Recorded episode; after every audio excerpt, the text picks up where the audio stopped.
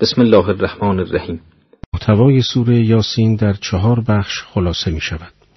نخست سخن از رسالت پیامبر و قرآن کریم است.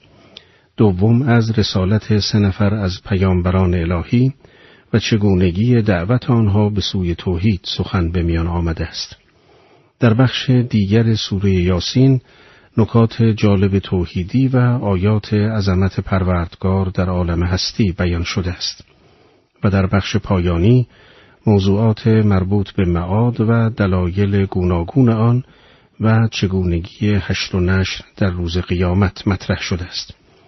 در آیات یکم تا دوم می‌خوانیم یاسین سوگند به این قرآن حکیم به دنبال حروف مقطعه به قرآن حکیم سوگند خورده می شود. حکیم معمولا صفت شخص زنده و عاقل است. گویی قرآن موجودی زنده و عاقل و رهبر است که از روی تشخیص و بجا دستور می دهد و می تواند درهای حکمت را به روی انسانها بگشاید. باید دانست قسمهای قرآن دو فایده دارد.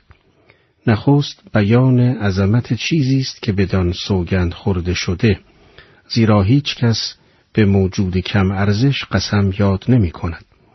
دوم تأکید به موضوعی است که برای آن سوگند خورده شده است. آیه بعد موضوع سوگند را معلوم می کند. در آیات سوم تا پنجم می خانیم ای رسول ما تو قطعا از پیامبرانی و بر راهی راست قرار داری. قرآنی که نازل شده از سوی خداوند مقتدر جهان است. عزت خداوند اثبات می کند که او می تواند کتاب بزرگ شکست ناپذیری را نازل کند که در طول اعثار همچنان پایدار بماند و رحمت او ایجاب می کند چنین نعمت بزرگی را در اختیار انسانها بگذارد.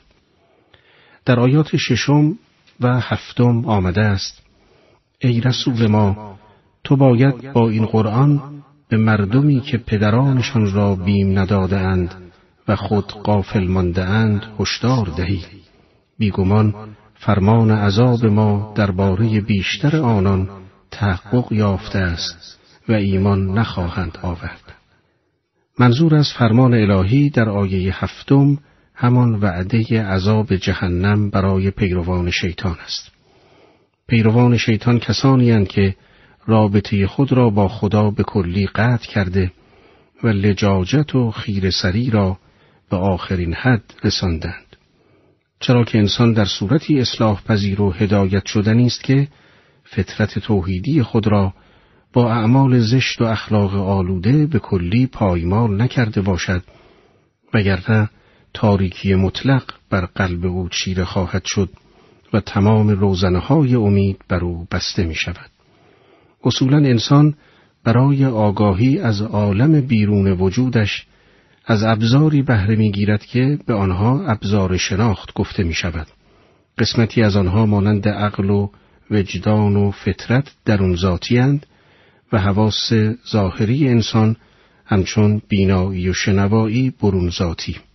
این ابزار اگر به درستی مورد بهره برداری قرار گیرند روز به روز قویتر می شوند و حقایق را بهتر و دقیقتر نشان می دهند.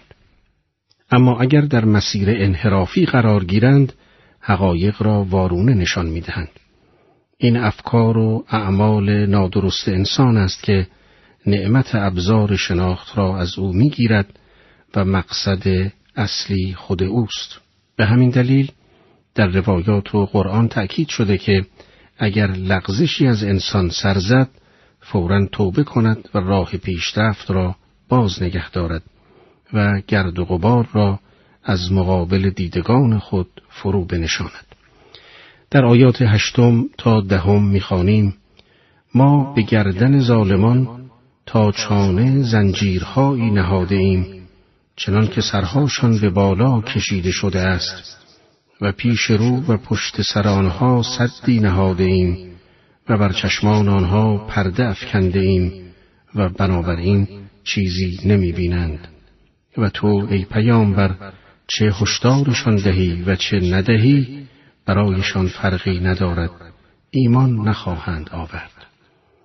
این آیات بیان می کند که خداوند سران کفر را به جرم گمراهی و تقیانشان از هدایت و ایمان آوردن محروم می سازد به گونه ای که نه بتوانند حقایق را درک کنند و نه راه سعادت را پیدا کنند.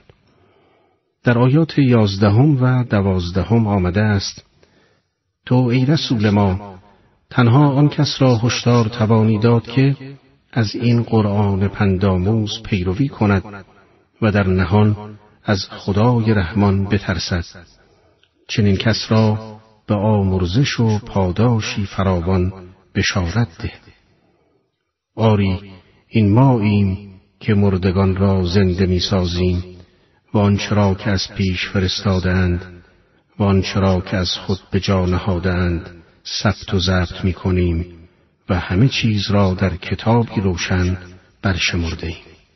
قالب مفسران امام مبین کتابی روشن را در این آیه به لوح محفوظ تفسیر کردند. لوح محفوظ همان کتابی است که همه اعمال و نام همه موجودات و حوادث این جهان در آن ثبت است. تعبیر به امام در خصوص کتاب ممکن است از این نظر باشد که این کتاب در قیامت برای همه مأموران ثواب و عقاب رهبر و پیشواست و معیاری برای سنجش ارزش اعمال انسانها و پاداش و کیفر آنها می باشد. در آیات سیزدهم تا نوزدهم آمده است ای رسول ما برای مردم ساکنان شهر انتاکیه را مثال بزن هنگامی که فرستادگان خدا بدانجا آمدند. هنگامی که دو نفر از رسولان را به سوی آنها فرستادیم هر دو را دروغگو شمردند و ما با ارسال پیامبر سومی از آن دو پشتیبانی کردیم. آنان گفتند ما را به سوی شما فرستادند اما مردم شهر در جواب گفتند ما شما را شوم می‌دانیم. اگر از این سخنان دست بر نداری سنگسارتان خواهیم کرد و از ما به شما عذابی دردناک خواهد رسید. پیامبران گفتند اگر به شما پند دهند باید پند دهندگان را به سنگسار و عذاب تهدید کنید. شومی شما از خودتان است. آری شما مردمی تجاوزکارید.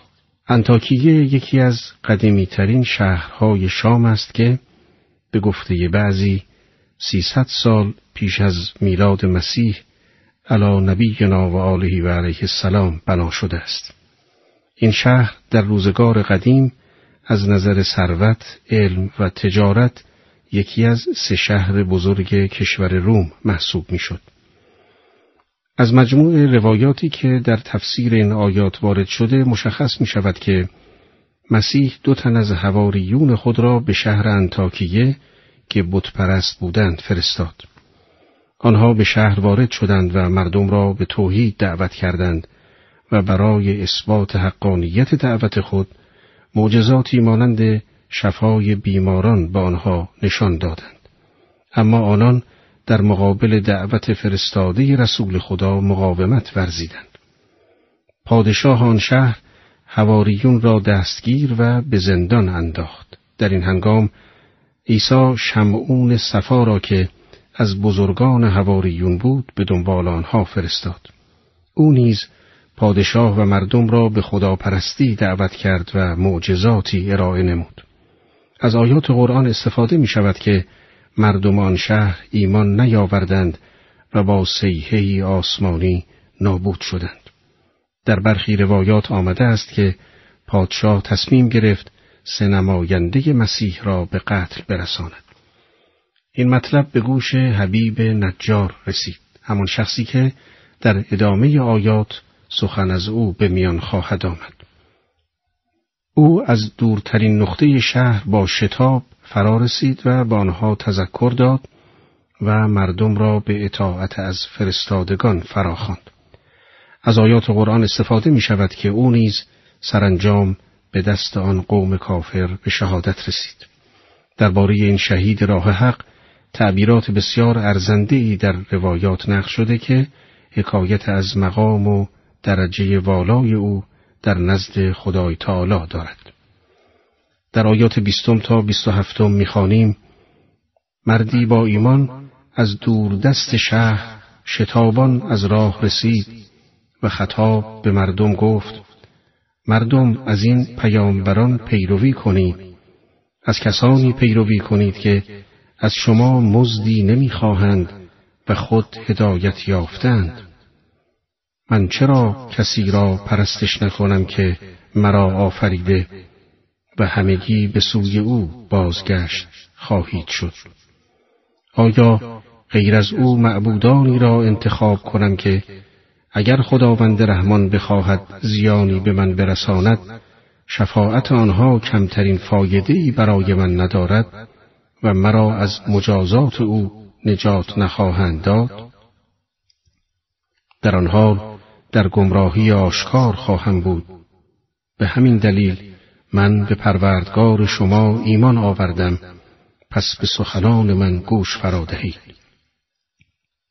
مردم بیدرنگ او را به شهادت رساندند و به او گفته شد به بهشت داخل شد وی گفت کاش قوم من می‌دانستند که پروردگارم چه آمرزشی نصیب من کرد و چسان مرا گرامی داشت حبیب نجار که در این آیات از او سخن به میان آمد در نزد خدای تعالی آنقدر عزیز بود که قرآن در تعبیر لطیفش به جای ذکر شهادت او داخل شدن او به بهشت را بیان کرده است.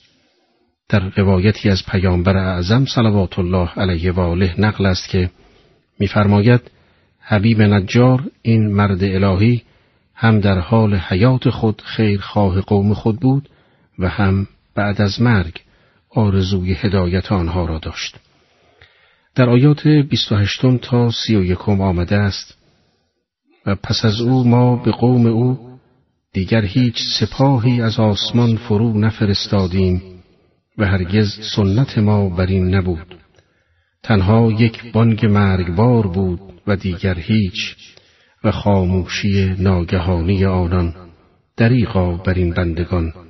هیچ پیامبری به سراغشان نیامد که او را به سخره نگیرند. آیا ندیدند چه بسیار نسلها را پیش از آنان هلاک کردیم که آنها هرگز به سوی ایشان باز نمیگردند و زنده نمی‌شوند؟ قرآن مردم کافر را توبیخ می کند که چرا از سرنوشت اقوام پیشین که به جرم گناهانشان هلاک کردیم عبرت نگرفتند؟ مصیبت این است که بعد از هلاکت آنها امکان بازگشت وجود ندارد تا بخواهند گناهان خود را جبران کنند. و در آیه سی و دوم آمده است بیگمان همه نسلها جملگی نزد ما حاضر خواهند شد. اینطور نیست که با هلاکت همه چیز تمام شود بلکه تازه اول کار است و به زودی همه آنها نزد ما حاضر می شوند تا به حسابشان رسیدگی شود. در برنامه گذشته داستان رسولان الهی و تکذیب مردم و نیز تهدید خداوند را با هم پیگیری کردیم. در برنامه امروز به بررسی آیاتی می‌پردازیم که بیشتر بر ربوبیت و الوهیت خداوند دلالت دارند. در آیات سی و سوم تا سی و پنجم آمده است. زمین مرده برای مردم آیتی است که زندهش کرده ایم و دانه از آن بیرون آورده ایم دانه هایی که از آن می‌خورید و در آن زمین باغهایی از نخلها و انگورها قرار دادیم و در آن چشمهایی جاری ساختیم تا مردم از ثمره این کار و کارهای خود برخوردار شوند. آیا باز هم شکر نمی‌گذارند؟ خدای سبحان در این آیات یکی از دلایل ربوبیت خود را یادآور می شود که عبارت است از تدبیر امر ارزاق مردم و قضارسانی به آنها به وسیله حبوبات و میوه ها از قبیل خرما و انگور و با جمله افلا یشکرون ناسپاسی مردم را تقبیح کرده و آنان را سرزنش می‌فرماید زیرا در برابر این همه نعمت بیدریق الهی که جز ذات حق کسی قادر به ایجاد آنها نیست به ناسپاسی پرداخته و راهی غیر از سرات مستقیم را در پیش می‌گیرند. در آیه سی و ششم می‌خوانیم منزه است آن کسی که همه چیزها را جفت بیافرید چه که از زمین میرویند و چه از خود انسانها و چه آن جفتها که انسانها از آن اطلاعی ندارند. در این آیه خداوند خیش را تنزیح می‌فرماید و همه چیز را مرکب و مزدوج معرفی می کند و این خود آیه و نشانه است بر اعجاز قرآن و الهی بودن آن. چرا که اکنون این حقیقت به روشنی آشکار گشته است که هر چیز در عالم زوج است و به عبارتی دیگر فرد حقیقی و بیچون ذات باری تعالی است که منزه از هر ترکیب و بینیاز از هر مثلی است. در آیه سی و هفتم پدیده دیگر مورد توجه قرار گرفته است. بدین گونه که می‌فرماید و شب نیز برای آنان عبرتی است که ما روز را از آن بیرون می‌کشیم و وقت به تاریکی می‌روند. این آیه یکی دیگر از دلایل بر ربوبیت حضرت باری تعالی را بیان می کند. زیرا دلالت بر وجود تدبیری عام و آسمانی برای پدید آمدن عالم انسانی دارد. البته هیچ شکی نیست که آیه شریفه می‌خواهد به پدید آمدن ناگهانی شب به دنبال روز اشاره کند چرا که کلمه نسلخ را با حرف من متعدی نموده تا تعبیری زیبا به وجود آورد. در سایه بعد حرکت خورشید و ماه را در منظومه عظیم شمسی مورد نظر قرار داده و آن را نشانه بر تدبیر لایزال الهی معرفی می کند. در این آیات چنین آمده است. به خورشید که به قرارگاه خود روانه است. این نظم خدا که شکست ناپذیر داناست. و ما برای ما منزلها معین کردیم تا دوباره به صورت شاخه خشکی لاغر درآید. نه خورشید را سزد که به ماه برسد و نه شب از روز پیشی گیرد و هر یک در فلکی شناورد. کلمه منازل جمع منزل است که به معنای محل پیاده شدن و منزل کردن است.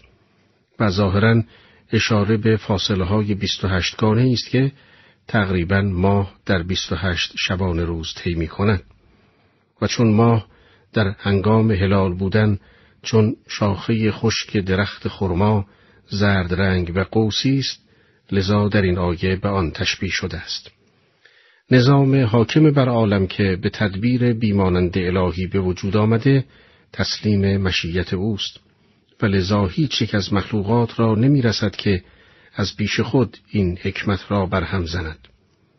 نه خورشید، نه ماه و نه هیچ مخلوق دیگری برخلاف اراده خالق خیش نمی توانند عمل کنند و به طور کلی هر چیزی در ظرف خاص خود موقعیت خاص خیش را دارند و از آن تعدی نمی توانند کنند. در آیه چهل و یکم خداوند نشانه دیگر از خیش را بیان می دارد. در این آیه چنین می خانیم. و عبرتی دیگر برای ایشان این است که ما نژادشان را در کشتی پر حمل می کنیم. این آیه جریان تدبیر خداوند را در دریاها بیان می کند که ذریه بشر را در کشتی می نشاند و آنان را از اساسیه و کالای آنان پر می کند و از سوی به سوی دیگر دریا می‌برد. در آیه چهل و دوم موضوع را تعمیم داده و هرچی که بشر را حمل می کند از ناحیه تدبیر خداوند می داند. و نظیر آن برایشان چیزها آفریده ایم که سوار می شود. سپس عجز بشر و قدرت کاملی خود را با مثالی ساده در آیات چهل و سوم و چهل و چهارم چنین آورده است. و هر آن بخواهیم غرقشان می‌کنیم در این صورت دیگر فریاد رسی ندارند و نجاتشان ندهند مگر باز رحمتی از ما به فریادشان برسد که تا مدتی از زندگی برخوردار شوند. پس از بیان این نشانه ها و دلایل واضحی بر ربوبیت خود مشرکان را مورد مذمت قرار داده و بی توجهی و اعراض آنها را از قبول حق پس از دریافت آن ذکر می‌فرماید.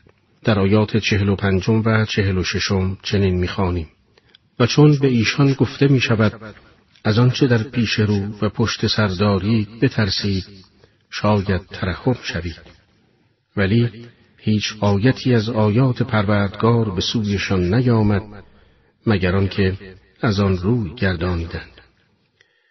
مراد از آنچه در پیش رو و پشت سر دارید بترسید شرک و گناهان در دنیا و عذاب در آخرت است و مراد از آوردن آیات نشان دادن آنها یا مشاهده کردن یا تلاوت و تذکر آنهاست. و نیز مراد از آیات همه نوع آن اعم از آیات آفاقی و انفسی یا معجزه چون قرآن است. در آیه چهل و هفتم حالت امتناع کفار و مشتکان را در برابر دعوت به انفاق و بخشش به مستمندان بیان می دارد و واضح است کفار و مشتکان که دعوت به عبادت را که یکی از درکن دین حق است نپذیرفتند این دعوت را که شفقت بر خلق خدا و رکن دوم دین است نخواهند پذیرفت. در آیات چنین می‌خوانیم. و چون به ایشان گفته می شود از آنچه خداوند روزیتان کرده انفاق کنید آنان که کافر شده اند به آنان که ایمان آورده اند گویند آیا به کسی غذا بدهیم که اگر خدا می‌خواست به آنها غذا می‌داد آیه ادامه می‌دهد شما جز در زلالتی آشکار نیستید. خداوند در این آیه از اموال آنان تعبیر به آنچه خدا روزیشان کرده فرمود. تا اشاره کند به اینکه مالک حقیقی اموال آنان خداست و در آیه دوم صریحا آنها را به صفت کفر معرفی کرد تا علت اعراضشان از این دعوت را کفر به حق و پیروی از شهوات اعلام فرماید. به راستی آیا وجود این همه نشانه ها بر در و دیوار عالم وجود کافی نبود که آن از خدا دوری گزیدگان به راه حق بازگردند؟ در برنامه قبل از آیاتی صحبت به میان آمد که پیرامون الوهیت و ربوبیت حضرت باری استدلال کرده بود و اینک به بررسی آیاتی می‌پردازیم که بیشتر درباره برپایی قیامت و احزار خلق برای حساب جزا و پاداش نیکان و جزای مجرمان است. در آیه چهل و هشتم چنین آمده است. کافران می‌گویند اگر راست می‌گویید هنگام وعده قیامت کی خواهد بود؟ در این بیان مملو از استهزا کافران به انکار معاد پرداختند و شاید به همین جهت است که از اسم اشاره هازا که به معنای این است استفاده شده است که مخصوص اشاره به نزدیک است. پروردگار مهربان و توانا پاسخانان را با همان سیاق در آیات چهل و نهم و پنجاهم بیان فرموده است و ضمن آن ضعف و ناتوانی ایشان و قدرت خیش را بر انجام وعده‌ای که فرموده اظهار می نماید. در این دعایه می خانیم آنان جز سیهی انتظار ندارند سیهی که فرو بگیردشان در حالی که سرگرم مجادله باشند.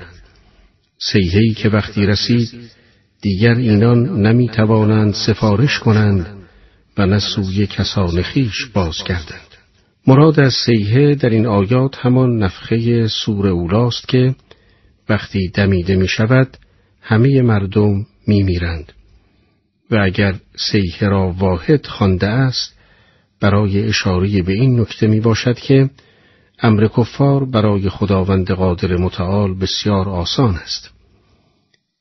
در آیات پنجاه و یکم و پنجاه و دوم خداوند از قیامت سخن می‌گوید و حالات کافران و مشرکان را بیان می‌فرماید و در سور دمیده شود و آنان از قبرها بیرون آیند و شتابان به سوی پروردگارشان روند می‌گویند وای بر ما چه کسی ما را از خوابگاهمان برانگیخت؟ این همان وعده خداوند رحمان است و پیامبران راست گفته بودند. این سیه دوم همان نفخه است که به واسطه آن مردگان زنده شده به پا میخیزند و قیامت بر پا میگردد. اگر کفار در این هنگام از خداوند به رحمان تعبیر می کنند برای آن است که با لحنی از وی بخواهند بر آنان رحم کند چون همینها بودند که در دنیا می گفتند رحمان کیست و آن را مسخره می کردند. در آیه بعد خداوند نفخه دوم را نیز یک سیه معرفی می کند چنان که آمده است آن نفخه هم به جز یک سیه نیست که ناگهان همگی نزد ما حاضر می شود. سپس در آیه پنجاه و چهارم خداوند وقایع و اهداف روز جزا را در یک جمله چنین مشخص می‌فرماید آن روز می‌گوییم امروز کسی به هیچ وجه ستم نبیند و جزایی به شما داده نمی شود مگر آنچه پیش از این انجام داده اید. آری روز قیامت روز عدل و روز پاداش عمل است و هر کسی به قدر آنچه انجام داده جزای درخور مییابد. خوبان بهشت را به ارث می‌برند و مجرمان در جهنم معذب میگردند.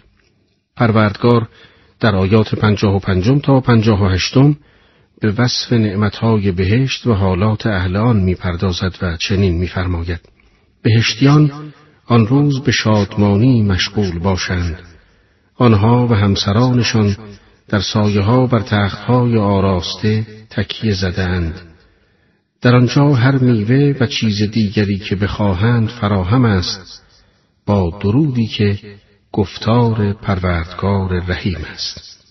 آری اینها نمونههایی از نعم بهشتی است که ذکر کردید.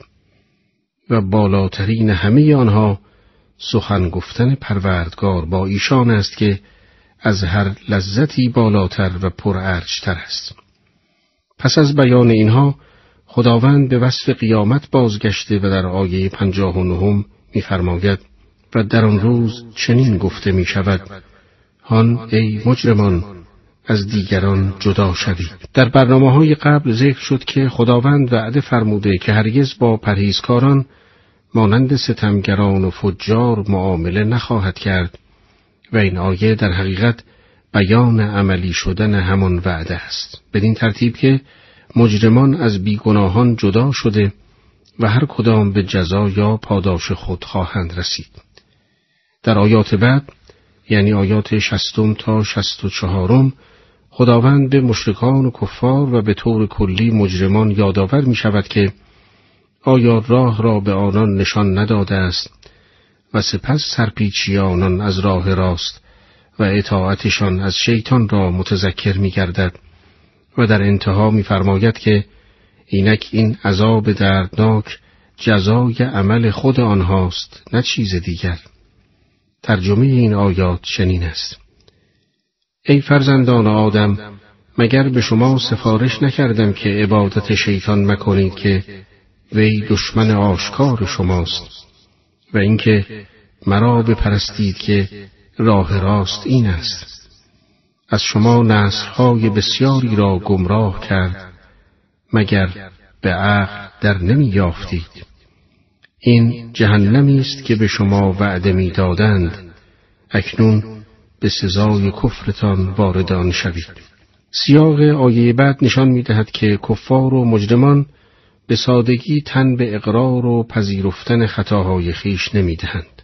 به همین سبب خداوند از قدرت بینهایت خیش امری بی سابقه را به منصه ظهور می آورد تا بدین ترتیب راه هر نوع مجادله و مقاومت را بر آنان ببندد و دیگر نتوانند بهانه آورده و خود را بی تقصیر جلوه دهند. این امر بسیار شگفتآور را در آیه شست و پنجم چنین بیان فرموده است. اکنون بر دهانهاشان موه می‌زنیم و دستهایشان با ما سخن خواهند گفت و پاهاشان شهادت خواهند داد که چه می کردند صاحب المیزان در تفسیر این آیه شریفه می‌فرماید مقصود از این آیه اختصاص دادن شهادت به دست و پا فقط نیست بلکه منظور شهادت دادن همه اعضا و جواره هست که در این آیه از باب نمونه تنها به دو این عضو مثل زده شده است. آری این چنین است دادگاه عدل الهی که در آن به قدر ذره به هیچ کس ظلم و ستم روا داشته نمی شود و هر که هرچه کاشته است درو خواهد کرد.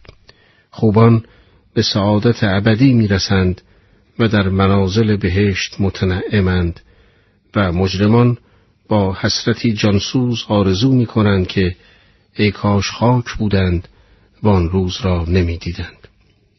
با تعمق در آیات این برنامه به خوبی در میابیم که خداوند با ذکر نعمتهای بهشت و وصف حالات اهل جهنم و یادآوری تذکرات خیش که به وسیله پیامبران صورت گرفته درس عبرتی به همه افراد بشر می دهد تا راه خود را مشخص کرده و آینده خیش را در آینه آیات قرآن ببینند و برای آخرت خود تدارک توشه نمایند.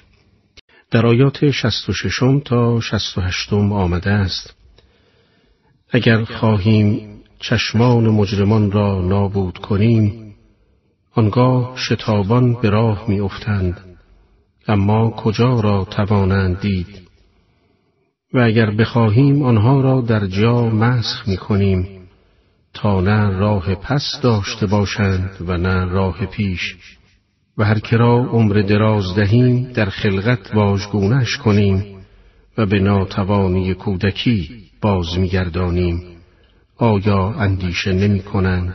منظور از واژگونی در این آیه بازگشت کامل انسان به حالت طفولیت است. به راستی روزهای دردناکی فرا می رسد که عمق ناراحتی آن را به زحمت می توان تصور کرد. قرآن مجید در آیه پنجم سوره حج می‌فرماید بعضی از مردم آنقدر عم می کنند که به بدترین مرحله زندگی و پیری می رسند. آنچنان که بعد از علم و آگاهی چیزی نمی دانند. در آیه شست و نهم و هفتادم آمده است و به پیامبر نه شعر آموخته ایم و نه شعر در خور اوست. این کتاب تنها پند است و قرآنی است روشن تا هر که را به حقیقت زنده باشد هشدار دهد و در نتیجه فرمان خدا در حق کافران محقق گردد جاذبه و نفوذ قرآن در دلها به قدری محسوس بود که حتی مشتکان مجذوب آهنگ و بیان قرآن می شدند. اما از آنجا که پیرو به حق نبودند برای اخفال مردم رسول خدا را به شاعری و قرآن را به شعر متصف می کردند. سرچشمه شعر تخیل و پندار است در حالی که وحی از مبدع هستی ناشی می شود و بر محور واقعیات می چرخد. شعر با عواطف متخیر انسانی عجین است حالان که وحی بیانگر حقایق ثابت است. در شعر مبالغه است و حالان که قرآن اساسش بر راستی و صداقت است. در آیات هفتاد یکم تا هفتاد و پنجم می‌خوانیم آیا نمی بینند که ما با دستان توانای خیش برایشان چار پایانی آفریده ایم که آنان صاحب آن شده اند و آن چار پایان را رامشان ساخته ایم که بر بعضی از آنها سوار می شوند و از بعضی از آنها تغذیه می کنند و برای مردم بهرههای دیگری در آن حیوانات است و نوشیدنی های گوارا آیا با این حال شکرگزاری نمی کنند؟ آنان غیر از خدا معبودانی برای خیش برگزیدند به این امید که یاری شوند اما آن خدایان توان یاری رساندن به ایشان ندارند و اینان برای آن خدایان سپاهی حاضر و آمادند. خدایانی که مشتکان برای خود انتخاب می کنند تا یاریشان کنند مالک هیچ خیر و شری نیستند لذا این مشتکانند که باید بتها را یاری کنند.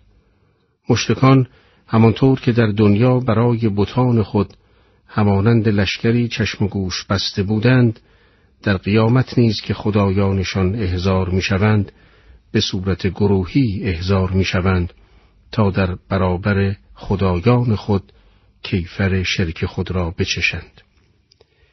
در آیات هفتاد و ششم و هفتاد و هفتم آمده است ای رسول ما مبادا سخنان منکران تو را اندوهگین کند.